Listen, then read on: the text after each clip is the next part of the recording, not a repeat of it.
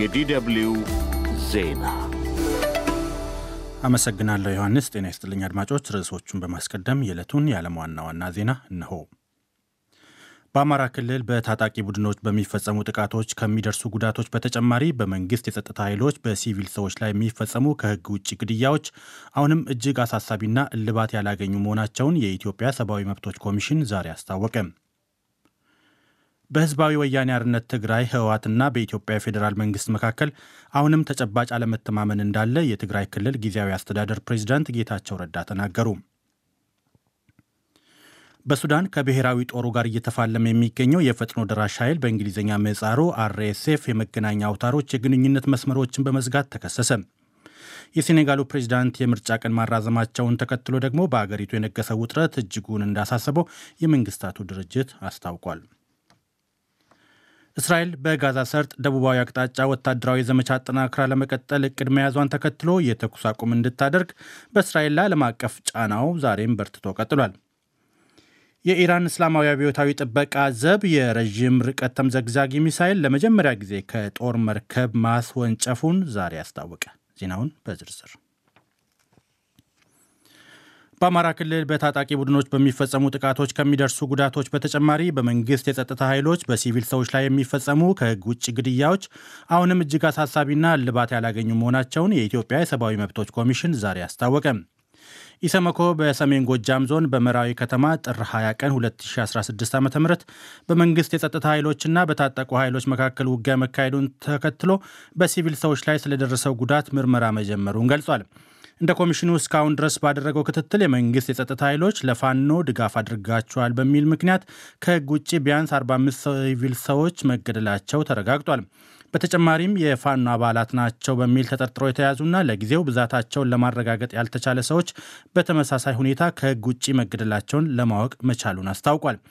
በኢትዮጵያ ሰብአዊ መብቶች ኮሚሽን የባህር ዳር ጽህፈት ቤት ኃላፊ አቶ አለባቸው ብርሃኑ የጉዳቱ መጠን ከዚህ ሊበልጥ እንደሚችል ምክንያታዊ ግምት ለመውሰድ መቻሉን ለአዲስ አበባው ዘጋቢያችን ሰለሞን ሙጬ ተናግረዋል። ሰላምና በደንብ ተረጋግጦ እኛም ስራችንን በደንብ ገብተን መስራትና ምርመራ ማድረግ ስላልቻለን አሁንም የምርመራ ስራው በሂደት ነው። ግን እስካሁን በሂደቱ ከደረሰው የጉዳት መጠን አንጻርና እስካሁን እኛ አጣርተን በደረስንባቸው ከዛ በላይ ሊሆኑ እንደሚችሉ ጥቆማዎች፣ መረጃዎች ያመላክታሉ። ግን እኛ በስም የመዘገብናቸውና ማረጋገጥ ያልቻልነውን አርባ አምስት የሚለው እንዳለ በሙሉ የደረሰውን ጉዳት መጠን አያሳይም። ይሄ ኮሚሽኑ ክትትል አድርጎ እስካሁን verify እያደረጋቸው እና በስም የመዘገባቸውን ብቻ ኮሚሽኑ የደረሰባቸውን ብቻ የሚመለከት ቁጥር በሌላ በኩል በምስራቅ ጎጃም ዞን ሸበል በረንታ ወረዳ የዕድ ውሃ ከተማ ጥር 10 ቀን 2016 ዓ ም ቤት ለቤት በተደረገ ፍተሻ እንዲሁም መንገድ ላይ የተገኙ ቢያንስ 15 ሰዎችን የመንግስት የጸጥታ ኃይሎች ከህግ ውጭ መግደላቸውን ኮሚሽኑ ገልጿል። በምዕራብ ጎጃም ዞን ቋሪት ወረዳ ወይ በይን ቀበሌ ለወታደራዊ ቅኝት በአካባቢው የተሰማሩ የመንግስት የጸጥታ ኃይሎች ቤት ለቤት ባደረጉት አሰሳ ስድስት ሲቪል ሰዎችን ከየቤታቸው አውጥተው ከህግ ውጭ እንደገደሏቸው ከምስክሮች መረዳቱን ኢሰመኮ ዛሬ ባወጣው መግለጫ አስታውቋል። ኮሚሽነር ዳንኤል በቀለ የሲቪል ሰዎች ስቃይ እጅግ እየጨመረ መምጣቱን በመግለጽ ሁሉም ወገኖች ብቸኛው ዘላቂ መፍትሄ ሰላማዊ ውይይት መሆኑን ተቀብለው በቁርጠኝነት እንዲተገብሩ እንዲሁም የተሟላ ምርመራ ተደርጎ ተጠያቂነት እንዲረጋገጥ ጥሪ አድርገዋል። በህዝባዊ ወያኔ አርነት ትግራይ ህወሓትና በኢትዮጵያ የፌዴራል መንግስት መካከል አሁንም ተጨባጭ አለመተማመን እንዳለ የትግራይ ክልል ጊዜያዊ አስተዳደር ፕሬዚዳንት ጌታቸው ረዳ ተናገሩ። የፌዴራል መንግስቱ በቅርቡ የትግራይ ጊዜያዊ አስተዳደር የስራ አፈጻጸም መገምገሙን አቶ ጌታቸው ገልጸዋል። በስብሰባው በፕሪቶሪያ የተፈረመው ግጭት የማቆም ስምምነት አተገባበርና የጊዜያዊ አስተዳደሩ የስራ አፈጻጸም አጀንዳዎች ትኩረት ማግኘታቸውን አቶ ጌታቸው ትናንት ማምሻውን ለክልሉ የመገናኛ ብዙሃን በሰጡት ጋዜጣዊ መግለጫ ተናግረዋል። በፌዴራል መንግስቱና የትግራይ ክልል አመራር መካከል ተጨባጭ አለመተማመን መኖሩን የገለጹት አቶ ጌታቸው ረዳ የመጣ ገንዘብ ቢመጣ ትጥቃችሁን ልትፈቱ ፍላጎት የላችሁም፣ ሰራዊታችሁን ልታጠናክሩ ነው የምትሹት የሚሉ ሀሳቦች ከፌዴራሉ መንግስት በኩል መቅረቡን በመግለጫቸው አንስተዋል። ነገር ግን በስብሰባው የተሳተፉ የትግራይ ጊዜያዊ አስተዳደርና የህወሓት አመራሮች ህልውናችንን ከማረጋገጥ ውጭ ሀገር የመበጥበጥ ፍላጎት እንደሌላቸው ማስረዳታቸውን አቶ ጌታቸው ገልጸዋል። አቶ ጌታቸው ከምንም በላይ በሰላም የመኖር የትግራይ ህዝብን ፍላጎት ከማረጋገጥ ባለፈ አካባቢ የማመስ ይሁን በአንድም በሌላም መንገድ የማዕከል ስልጣን የመመኘት ፍላጎት እንደሌለን በደንብ ለማስረዳት ሞክረናል ሲሉ መናገራቸውን የመቀሌ ወኪላችን ሚሊዮን ኃይለስላሴ ዘግበዋል። የህወሓት ህጋዊ ፓርቲነት የሚረጋገጥበት ሁኔታ እንዲፈጠር ከስምምነት መደረሱንም አቶ ጌታቸው ጠቅሰዋል። ይህ ዶይቼ ቬለ ነው። በሱዳን ከብሔራዊ ጦሩ ጋር እየተፋለመ የሚገኘው የፈጥኖ ደራሽ ኃይል የመገናኛ አውታሮች የግንኙነት መስመሮች በመዝጋት ተከሰሰ። በሀገሪቱ ሳምንት ሊሞላ በደረሰው የኔትወርክ መዘጋት በጦርነት ለተዳከመው ህዝብ የእርዳታ አቅርቦቱን አስተጓጉሏል። ሱዳናውያን ከተቀረው ዓለም ጋር መገናኘት ተስኗቸዋል። አራት የኢንዱስትሪ ምንጮች ለሮይተርስ የዜና ምንጭ እንዳሉት ካለፈው ጥር 27 ቀን አንስቶ የፈጥኖ ደራሽ ኃይሉ የግንኙነት መስመሮችን መዝጋት መጀመሩንና ከሁለት ቀን በኋላም ሙሉ በሙሉ ኔትወርክ መዘጋቱን አመልክቷል። የፈጥኖ ደራሽ ኃይሉ በቀረበበት ክስ ላይ መልስ አልሰጠም። ነገር ግን አንድ የኃይሉ ምንጭ ለዜና ወኪሉ እንዳሉት የፈጥኖ ደራሽ ኃይሉን ለክስ የሚያበቃ የፈጸመው ጥፋት የለም።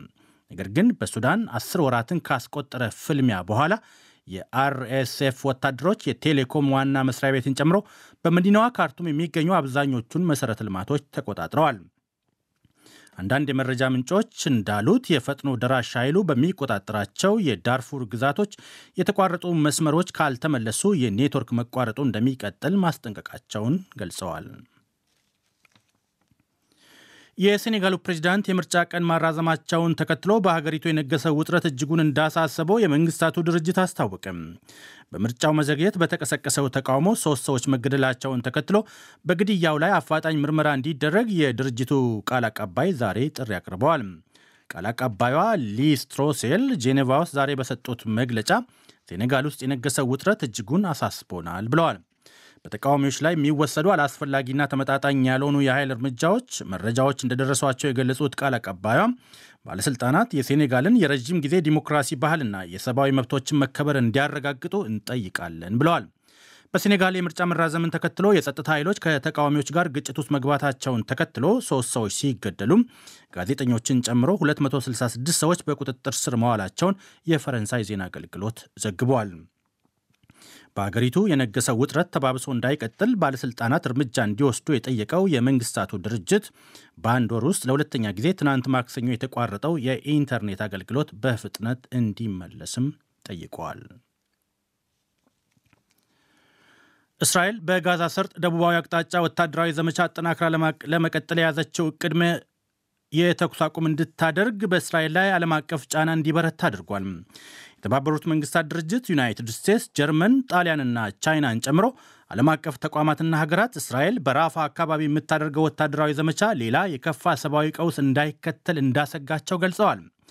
የአሜሪካ የስለላ ድርጅት ሲአይኤ ዋና ዳይሬክተር ዊሊያም በርንስ እስራኤልና ሐማስ ሌላ ዙር ጊዜያዊ የተኩስ አቁም እንዲደርሱና ምርኮኛና ታጋቾች እንዲለዋወጡ ለማስማማት ግብፅ ካይሮ ገብተዋል።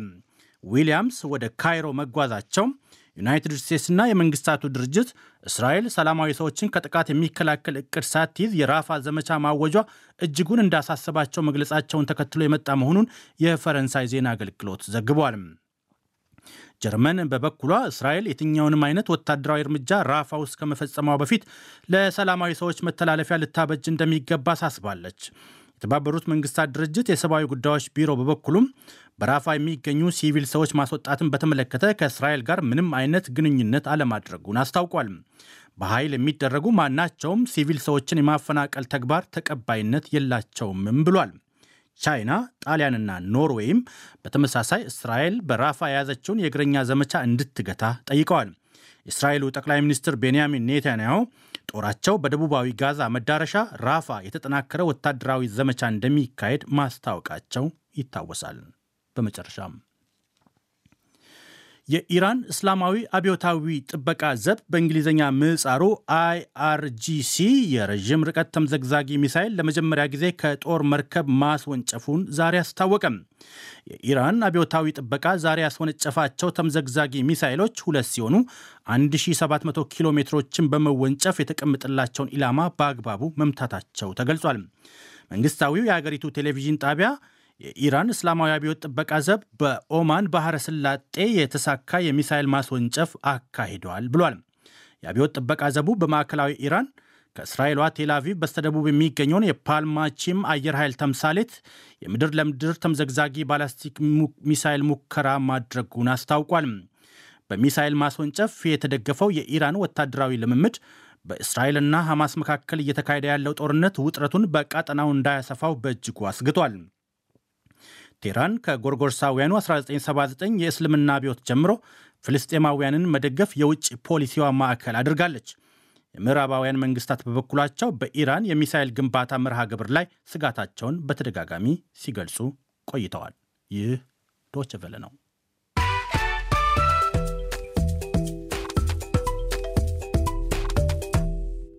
አድማጮች ዜናውን ለማብቃት አንድ አፍታ ርዕሶቹን ላስደምጣችሁ።